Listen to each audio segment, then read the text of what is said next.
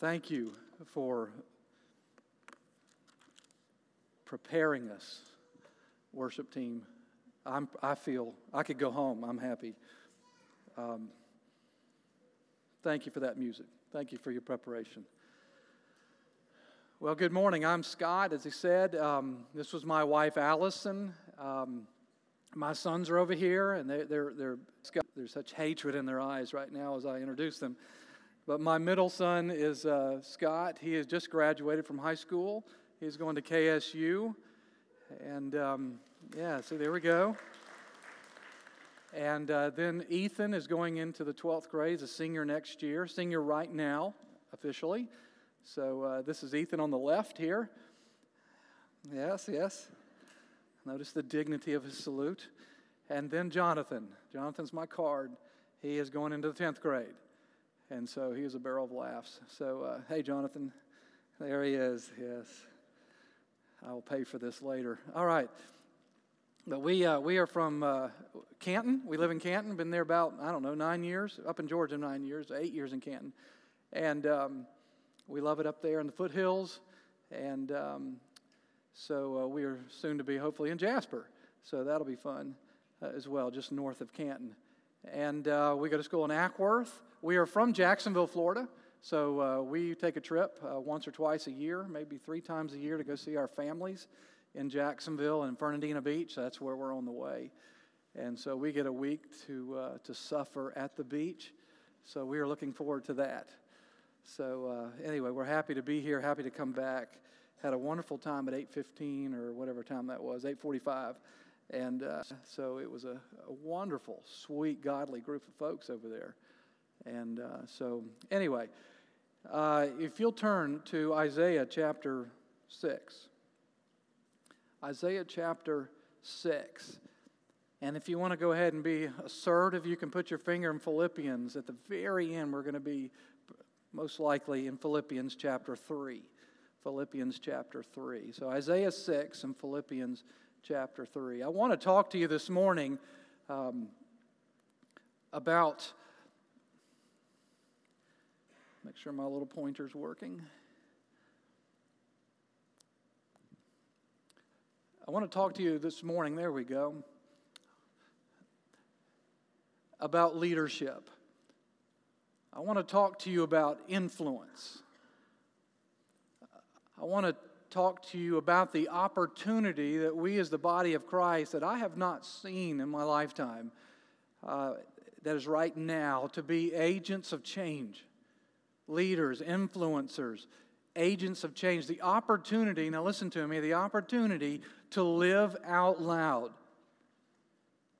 and have a profound impact, unlike we've had in quite a while. I believe the church has an opportunity to stand in the midst uh, of our culture. Our culture is very angry right now. Our culture is, is contentious. We just can't get along. Civility it, it doesn't exist right now. And I think the church has an opportunity to reposition itself to be an influence. Think of Joseph in Egypt, Daniel in Babylon, that kind of opportunity that they availed themselves of to be a powerful leader to step out and lead, to step out and be as a church, as a Christian, wherever you are, your particular field or sphere of influence, to be an influencer. Think of the word influence, think of the word uh, change agent. To live out loud as a Christian. What do I mean? I, I mean being God centered that's what I want to talk about this morning. To be an influencer by being, I want to use the word God centered, where everything in your life is in orbit around God. Every decision, every principle, every value, ambition, plan, eh, your reflex is God. Everything rotates and revolves around God. No decisions are made without checking in with God. No plan, no behavior is, is, is demonstrated in life without an awareness of how this reflects on God. And I think our culture is starving um, uh, for the church to step back in. We used to be like this. I, I, I have to say, I think we have, we have marginalized ourselves as the body of Christ in this generation.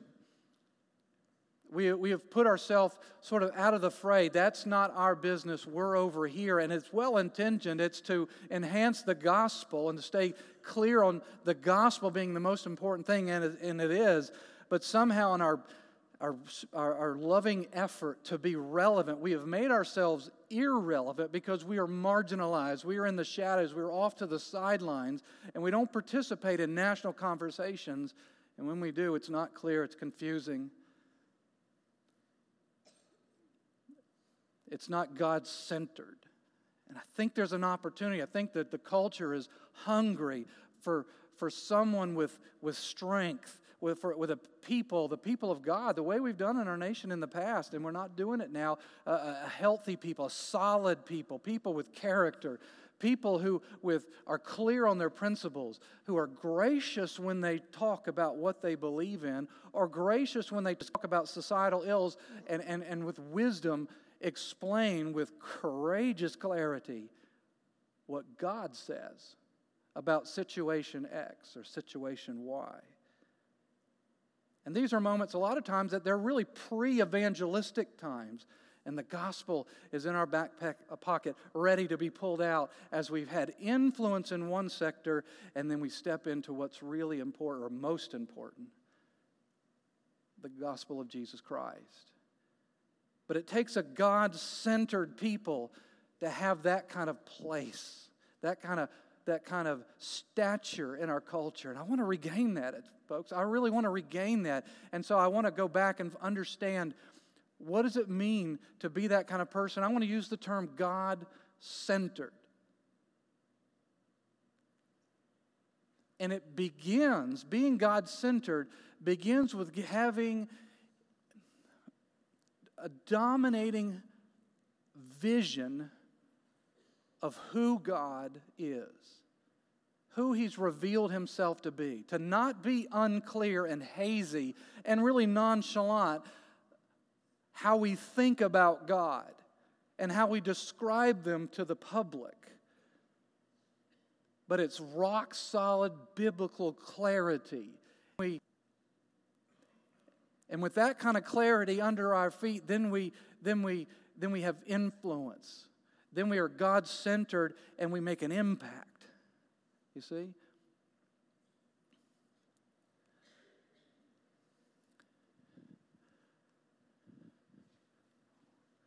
Well,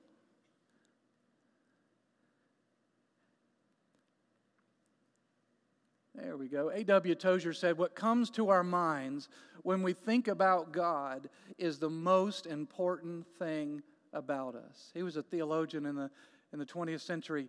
What, let that sink in. What comes to our minds when we think about God, listen, is the most important thing about us. It makes us who we are, especially in, in how we express God, God in the culture, in our homes in our schools. Talk about an arena where God needs to be presented with clarity. Wow. What comes to our minds when we think about God is the most important thing about us. So, I want to talk about what it means to be God centered. Paul said it like this Set your minds on things above. Have your mind set on higher things. Don't let your life be taken over by trivia, silly things. Some things are fun. There's things of this life have nothing, no connection to God whatsoever, as it were, and they're fun and they're good. But they cannot be the dominating thing of our lives. It's not what we're known for. We are a people whose minds are set on things above. First and foremost, the governing principles of life are the high, lofty things of Scripture of God, you see. It's not the things of the earth, not the things the herd runs after, believes in. We're different. This verse means be God centered.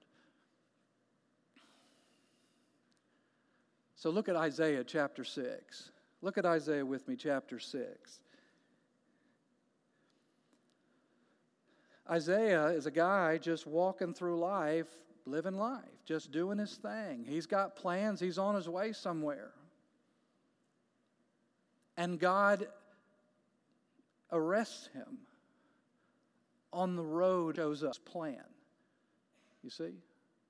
On some particular day, God shows up in Isaiah's life. In the year of King Uzziah's death is when this happened. I saw God.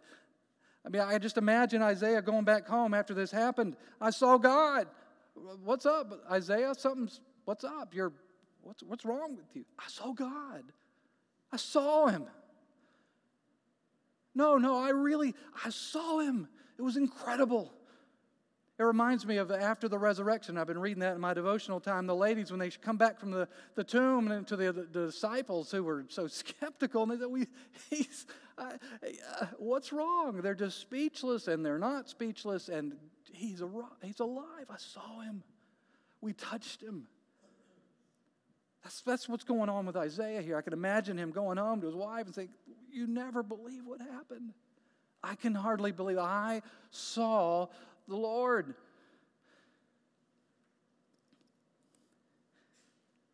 Sitting on a throne, lofty and exalted. Those are weak words, really, for what he's trying to express. But this is all he's got. Lofty. He was, he was, he was exalted. He's sitting on this throne. It was just on his throne. And the train of his robe, it was, it was he was in the temple and it was just filling the entire temple. And these angels were there. They had six wings each. And they began talking. And look at verse 4. It was so loud. It was so loud, I, I, I could hardly stand it. They were saying, verse 3 Holy, Holy, holy is the Lord of hosts. Holy, holy, holy is Yahweh, is what the word is Yahweh, the eternal one, the I am, who commands armies. He is holy. He is beyond. He is other than. Holiness means transcendent, unique, beyond the human. He's holy. The eternal one is holy. He commands armies. And the whole earth is a manifestation of his glory. Everything you see out there, it, it, it brings glory to God. It's his. And while they were shouting these this anthem, the temple was filling with smoke. You should have seen it. I saw God. And something happened. That's why God centeredness begins with a, a biblical vision of God, a clear understanding of who God says He is, not something watered down not something we think is more palatable. That's a golden calf. What the Bible says about God. That's what's holy. And when you get that kind of vision of God, something happens. Verse 5. Can I translate for you? No, no, no, no, no, no. No, no, no, no, no. Isaiah says, Woe is me! I am undone. You know what undone means? I'm coming apart at the seams. He thinks he's going to be vaporized because he's standing as if walking where he didn't belong. He walked in on God, and the beams of his glory are going to vapor know him. He knew what God said to Moses back in Exodus 33, I believe. No one can look directly at me and survive. It's just a physical reality. The human body can't, can't tolerate it. And he thinks he's going to die. He recognizes where he is and what he's seeing, and he's seeing this, this the holiness of God, his power. And he's bracing for disintegration, for being vaporized. At the same time, as he's seeing his power, it's intuitive to him that this being is righteous. He's heard it, he knows it, he believes it, but he is seeing somehow intuitively it's his power, the physical reality is why he's about to die, but also his righteousness, the being's righteousness and his wrath are so evident to him that that's why he's about to be vaporized, in other words, judged. Because he says, Woe is me, I am ruined, I'm coming apart because I am a man of unclean lips, and I dwell among the people who are just like me. It's just a poetic in that he's describing his own sin. He locates it in his mouth, what he says is a reflection that he's a sinner. And, and i dwell among a, a, a whole nation of sinners, and I should be judged. And so he's bracing himself, having this vision. So when he sees God, he is humbled. He is brought to his knees as he, when he sees who God really is, he sees himself as he really is. But God, in his love and mercy, sweeps down in that, with that angel and tells him, No, no, no, relax. Do not fear, you're not going to die. Your sins are forgiven. I'm looking into your heart and I see faith that is righteous and a Redeemer's coming later and he is going to pay for your sin. You're forgiven. Peace.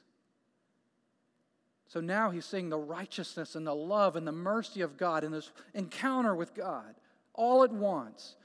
And it's just sweeping his mind as a whirlwind of emotion. And something happens when he got a vision of God as God reveals himself, as God has said, This is who I am. He sees it. And what happens? In verse 8, God speaks. And he says, I need somebody. Doesn't say what. I need somebody. And Isaiah has been changed. And he says, Me. Take me. I'll go. I don't know what. I'll go. I don't know what you want. It doesn't matter. I'm yours. And there's this absolute surrender to God. This is a good man, but something changed in him here, and he becomes the most prolific prophet in Israel's history for at least how long and how much he prophesied, God, how much God used him. When you get a vision for God, if you want to be a God centered person, you've got to get a, a biblical vision of God. And it'll, but I, warn you, it's going to change you because you're going to see what you're like on the inside. It's going to humble you. And then you're going to acknowledge your dependence on His forgiveness and His mercy, and you're going to surrender. That's, that's what ought to happen. We ought to be surrendered completely and we become this God centered Christian. Not someone who just took the money and ran, got their ticket to heaven and just sitting comfortably. You become a surrendered, God centered Christian.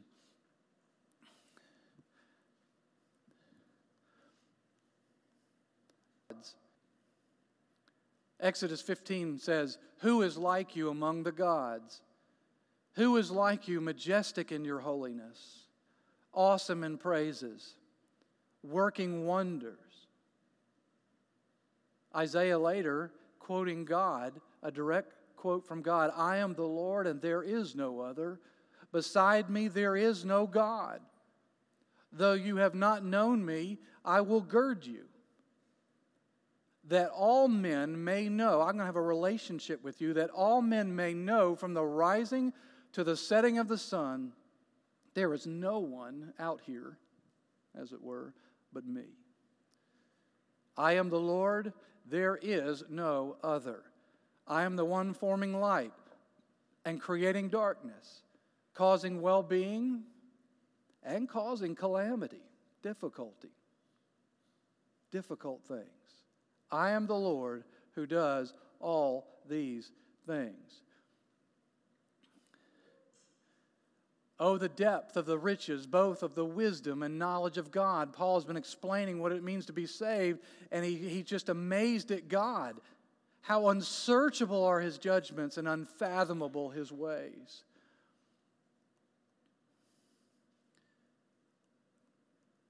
Great word for Lord and abundant in strength. You see that? that? That's sort of a vanilla word for us, but, but, but David is trying to express absolutes here. He's trying to, to, to, to express absolute great. Absolutely great is the Lord. He is abundant in his power, he is omnipotent. There's nothing he can't do. He has unlimited power. This is the vision that God wants us to have of him and to take with us and engage our life with it. Not lock it up here on Sunday morning and go out and live not even remembering what we read. This, is, this should govern and dominate and control your life tomorrow, you see. His understanding, one expression of his omnipotence, his understanding is infinite. Infinite. There's nothing he doesn't know. Nothing comes into your life that he's not, he's not ready for. He planned it. You see? God is holy. Now, I don't want to spend a lot of time trying to define it. This would take weeks. In my church, we did take weeks doing this. But let's just drop him in. He is a triune being, he is omnipotent, unlimited power. He is eternal, he is sovereign, he is righteous, he is love, he is truth. What I really want you to do want to do is not def- try to define it. I want to show you what a God, that's a vision of God, but in turn, I want to show you what a God centered person looks like. I think that's a better way to do this. What does a Christian look like who is centered on God, who knows God deeply, personally, and biblically?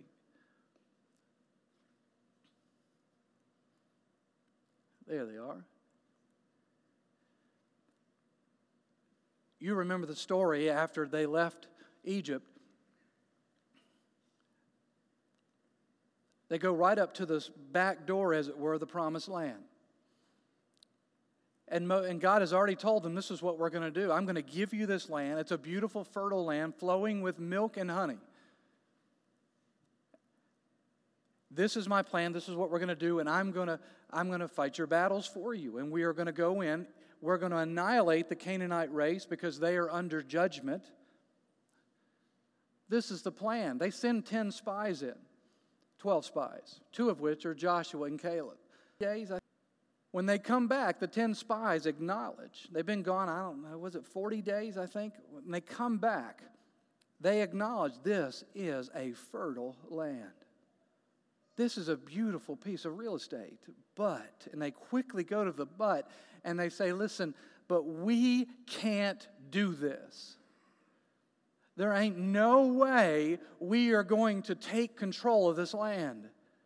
They have armies. Their abilities are far beyond. We're not an army. These are armies with iron chariots and iron weaponry. These are cities that have walls that, that, are, that are invulnerable. The walls of Jericho are one of the seven wonders of the world. And on top of that, there is a race of giants in the land, a race of Goliaths in the land. And they begin to talk and they begin to foment this crowd and they begin to worry and they begin to fear and they're getting upset. It turns into a mob. A coup is planned. They're going to assassinate Moses and Aaron, God's prophet. And they're going to pick a new leader. They're shaking their fist at God, and they're going to go back to Egypt and see if they can negotiate to re enslave themselves to Egypt. Step this is an insane moment. This is a violent moment. And these two guys step in. The only two of the 12 spies step in and say no. They stand in front of a mob on the verge of murder and assassination, and they say no. Caleb speaks for the two of them. He said, We should by all means go up and take possession of this land, for we will surely overcome it what he actually says after this is, they will become our prey. That's kind of sassy talk. Considering what they said was in the land, they're not an army. They're giants. They have iron. The, the walls, there's no way we can get through these walls. And he says they're going to become our prey. If the Lord is pleased with us, then he will bring us into this land. Now, you have to see behind this statement the, the theology of God here. He has got his one foot firmly planted on the omnipotence of God and the other on God's sovereignty. And He is in control. He decides what happens in the universe, and He has decided this is what we're going to do, so we're going to do it. And I have no idea how, but we're going to do it because God is all powerful and He is sovereign. Talk, who talks like this? Can I ask you that question? Who, who talks like this? Who does things like that, stands face to face with a mob with murder in their eyes and says no? Hundreds, thousands of people are ganging up. Who does that? Two men that have a, a, a, a vision of God and who He really is, His power and His might and His righteousness and so forth. Two men who are God centered. You remember Joshua and that scene. Well, later on, he's the leader. Moses is in heaven. This is 40 years later. That whole generation died in the wilderness. God did not give them the promised land because of what happened on that day. It was over. But the only two of that generation that survived were Joshua and Caleb because they were faithful, they were God centered, they lived mighty. They're the elder statesmen now, as it were. They're still mighty warriors, though. And, and Joshua's the leader, and he's made a treaty. They've got a decent army now, and he is the leader, and he's made a treaty, and he told the city of Gibeah, if you're ever attacked, we'll defend you. They get attacked. So he puts the army together to defend them. And God meets him and says, This is going to be a good day. I'm going to help you conquer them. Armies are enough they, they attack and they're winning. They're routing these, these three armies or five armies that are there attacking Gibeah. What's so fascinating is at the same time his army is out there killing the, the bad guys, that God is hurling hailstones from heaven and killing more than the army's killing. It is an amazing, miraculous event taking place. It's about noontime, and Joshua realizes as he's routing this army, as, as, as it's clear they're winning, and the army is retreating, these other armies, that be, between noon and sundown, he's not going to be able to chase them all down, and he needs to kill them all. That's the command. That he's going to lose them in the dark. It's very nonchalant, but it's bold, it's public. Listen, this is what our culture needs. It needs a public demonstration of who and what we are and what we believe without mincing our words, without shying away from being public about our, our, our, our, our, trust in God, our belief in His power, our embrace of His sovereignty. Joshua steps forward and prays this ridiculous prayer O sun, stand still at Gibeon O moon in the valley of Ajalon. what? What did you just say? Joshua, are you crazy? Now, in our day, we understand the science, right? In this day, they didn't quite have the science right. What, he's, what is he really talking about, the sun standing still? This is literal. This is what he's asking. This is not a metaphor. What did he ask? Oh, God, stop the what? The earth from rotating on its axis. This is, to me, probably the, one of the greatest miracles in all the Bible, short of Genesis 1 and, and resurrecting the dead. He's, the whole planet stops. I mean, God says yes. Who's crazy enough to pray a prayer like this? A God centered Christian who knows his God, his God's power and his sovereignty and his eternality. He knows his God. And he steps forward and says, God, you could do this if you wanted. I would love to see it. How about it? And for 24 hours, our earth did not spin. And all the natural disaster that should happen when, that, when the earth stops rotating, it did not happen. Nature was held in check for 24 hours. The sun stood still. That really happened. Make a, he really prayed that. That's crazy. Can I, can I make a confession? I want to be that crazy. I do. I really do. I need this inspiration today. I don't want to be a marginalized Christian. I want to live out loud. I want to go public with my faith. I want to go public with wisdom that God gives me about things that have nothing to do with the gospel. And I want to step into the fray of national conversations and speak wisdom and speak for God in public. I want to be this crazy. I don't know about you. I do. Jehoshaphat. Everybody know Jehoshaphat's story? Funny name. Shows up in cartoons from time to time. As a kid, I thought it was funny. Jehoshaphat. Just a funny name. Poor guy. After Solomon, David and Solomon go to heaven, the kingdom is split into two. Ten tribes of Israel go north and do their own thing. They're pagan, they're awful, and every single one of their kings was pagan, did not follow God, not a one of them. Okay, they finally get invaded by Assyria, they're conquered, and the northern 10 tribes just disappear from history. Judah and Benjamin go their own way, and they follow uh, the, the, the line of succession of David. They have a handful of really all one of them kings. The rest of their kings are bad. But there's a handful of them, Jehoshaphat being one of them. Jehoshaphat brings the nation to revival, tries to kill out all the uh, paganism and all the, the national sin that he can, and God gives uh, him great favor. The economy's great, they're prospering, their military is strong. Believe in this story, I can't remember exactly, but I think it says God gives him peace on all sides during his reign. This is a pretty sharp guy, and he's following God. Everything's going really good. And then one day, he's invaded. I believe in this story there were three armies that invaded. Someone comes and tell him they're camped in our backyard. They're here. And when he sees it or hears about it, as powerful as Israel's army is or Judah's army is at this point, he's afraid. Fear emerges. Now, the best of us have moments of fear but it's what we do with that fear in a difficult situation of life. And he sees that fear coming, heading right at him.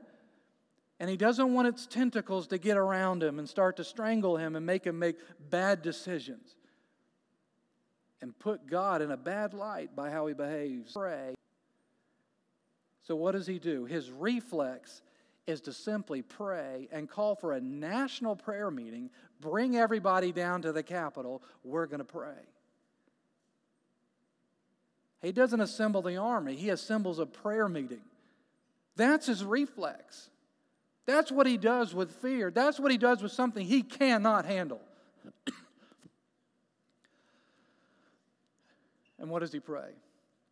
Listen to the theology that undergirds this prayer. One foot on the omnipotence of God, the other foot on God's sovereignty. O Lord, the God of our fathers, are you not God in the heavens? This is rhetorical. I know, and are you not ruler over the kingdoms of the nations? I know you are. Power and might are, in fact, in your hand. He's praying this out loud in front of everyone. He's not shy about putting his faith on the line to go toward God so that no one can stand against you. Who prays radical prayers like that in radical moments? A God centered Christian who knows his, he knows his God deeply, personally, biblically. There is no question about who's in charge and who has omnipotent power. Who knew this was coming? Who's omnipresent? Who is righteous? Who is loving? Who is faithful to keep his word? There is no question. Now do what you're going to do. God gives them a plan, and God actually kills all three armies without Israel killing anyone. Shadrach, Meshach, and Abednego one of my favorite stories in all the Bible is the first seven chapters of, of, Daniel. I love that story. What a great illustration of how a Christian lives in a totally secular environment. And you got Daniel and these three guys. If you remember, Judah finally goes wayward fully, and God warns them through Isaiah that Babylon's going to conquer you one day because of your sin.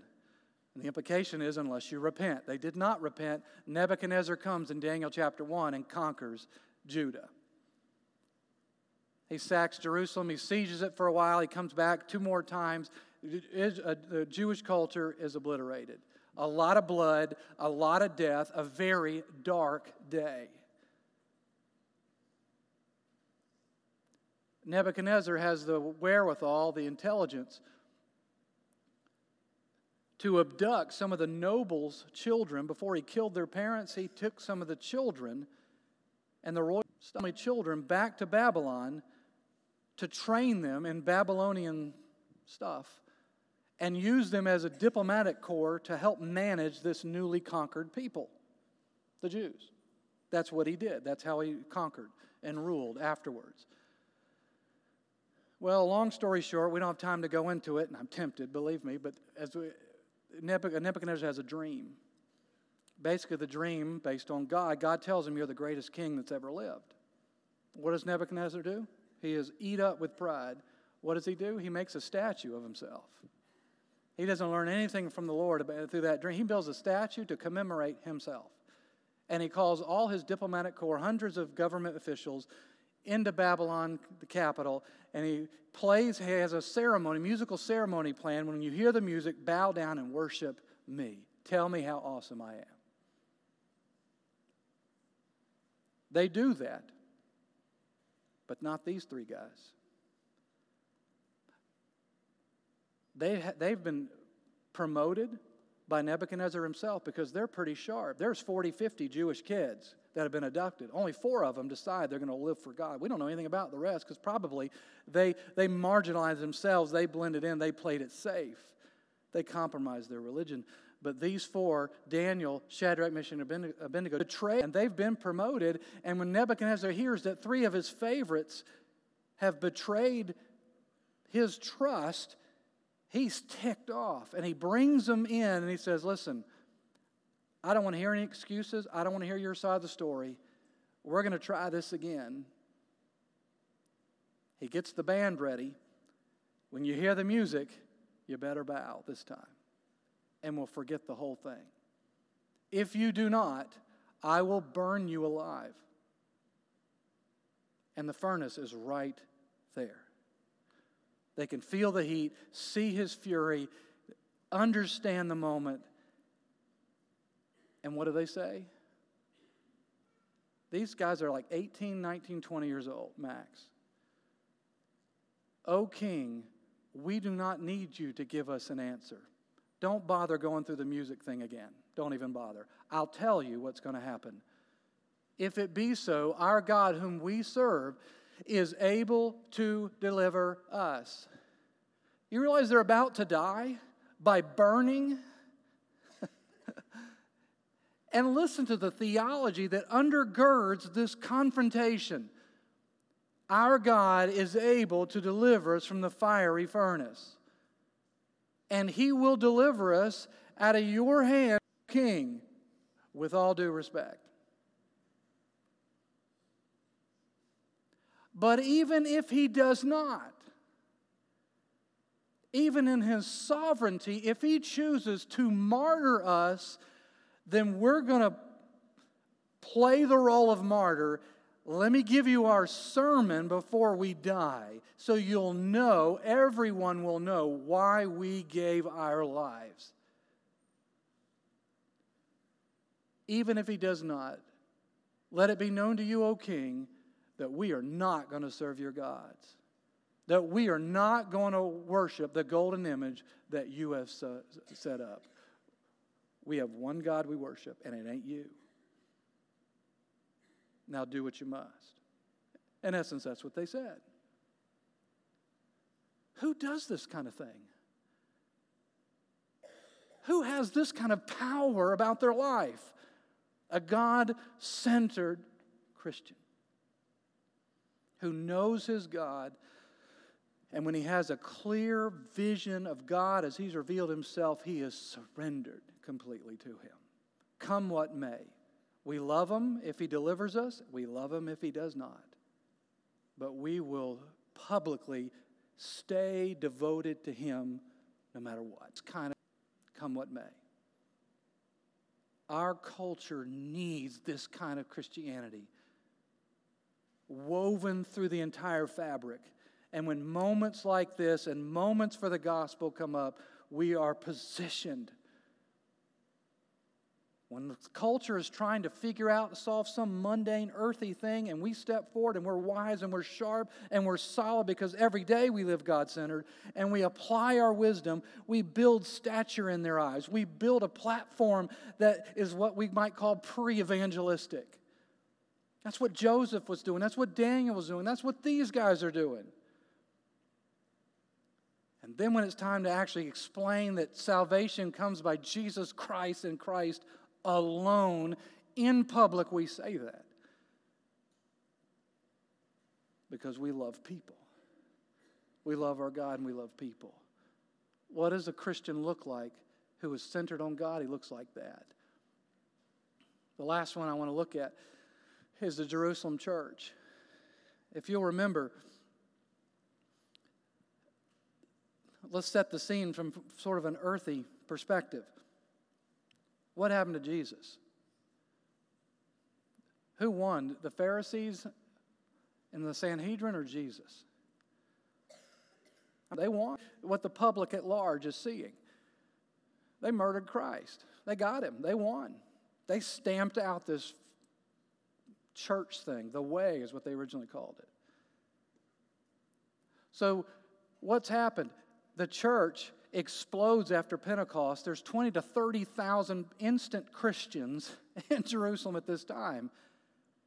And these guys are uncomfortable. And the last time stuff like this started to happen, they murdered, they cut the head off the snake as they saw it.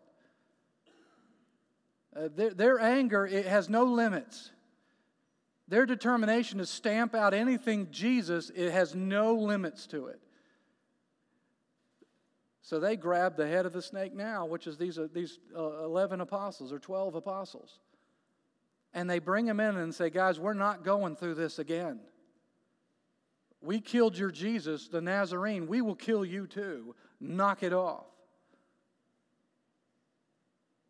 Are we clear? And they, they send them out. Well, they go back to the church. A group of Christians from the Jerusalem church are assembled and they tell him exactly what they said. And what is their reflex response? These other guys might feel somewhat heroic as we've learned the Bible over the years, but this is sort of a grassroots group here. A bunch of no name people like us. And what do they do? Oh Lord, it is you who made the heaven and the earth. The ground on this prayer is you are the omnipotent creator. You have unlimited power, as demonstrated in Genesis 1. You who spoke, and they quote Psalm 2. You may not know this. This is Psalm 2 that they quote here. Why did the Gentiles rage and people devise futile things? It's, it's, it's, it's one member of the Trinity talking to the other in Psalm 2 saying, In the millennium, the Father's talking to the Son. Why do they do this? Because there's an army, if you know, at the end of the millennium that tries to kill Jesus. after a thousand years of seeing Jesus on earth ruling and reigning, they still want to shake their fist at God. And Satan puts together this massive army to attack Jerusalem, to attack Christ. And that's what God is saying there. The Father is saying, why do they devise futile things? So, what, in essence, what's this church praying? The ground of this prayer is you have omnipotent power. We saw that at the beginning. You have sovereign, omnipotent power. We'll see that at the end of time. So, for truly in this city they were gathered against Jesus, whom you anointed. Now, watch this. Both Herod and Pilate with Gentiles, the people of Israel, to do whatever your hand and your purpose predestined to occur. What are they saying? You are sovereign, you are omnipotent, and we don't know what you're going to do in this moment. They already killed Jesus. We don't know, and you predetermined that. Now, it was for atonement, right? But from an earthly perspective, He let them kill Christ. So they're saying, We don't know if you're going to let them kill us. They're threatening us too. This is what they're praying. This is the preface to their prayer. Now, what do they ask? God, keep me safe and don't let him touch me. Is that what they say? Well, I guess that's okay to say, but that's not what they said. Here's a God centered people praying a theologically rich prayer with power and courage. Look, take note of their threats and grant that your bondservants may speak the word of God with all confidence. Translation Don't let us be cowards. Don't let us shy away. Don't let us back into the shadows. Don't let these threats cause us to marginalize ourselves and don't let them shout us into a corner, don't you? And shout us out of the conversation. Folks, that's going on right now. You understand that, don't you? We are being shouted into the corner and told to hush. Keep your religion to yourself. Well, I'm sorry, that's not Christianity. Christianity is public. It's public adoration of God and love for people with the gospel. That's Christianity.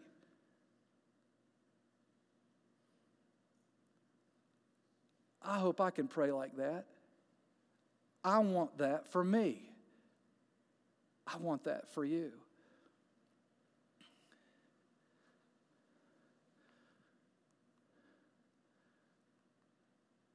Let me quickly end with this. You're in Philippians already, chapter 3, and we're going to wrap up. Anybody know what that is? I've shown you some pictures of uh, the universe, the, the awesome things. I don't know if you've been paying attention to them, but it's awesome what you see in space. You know what that is?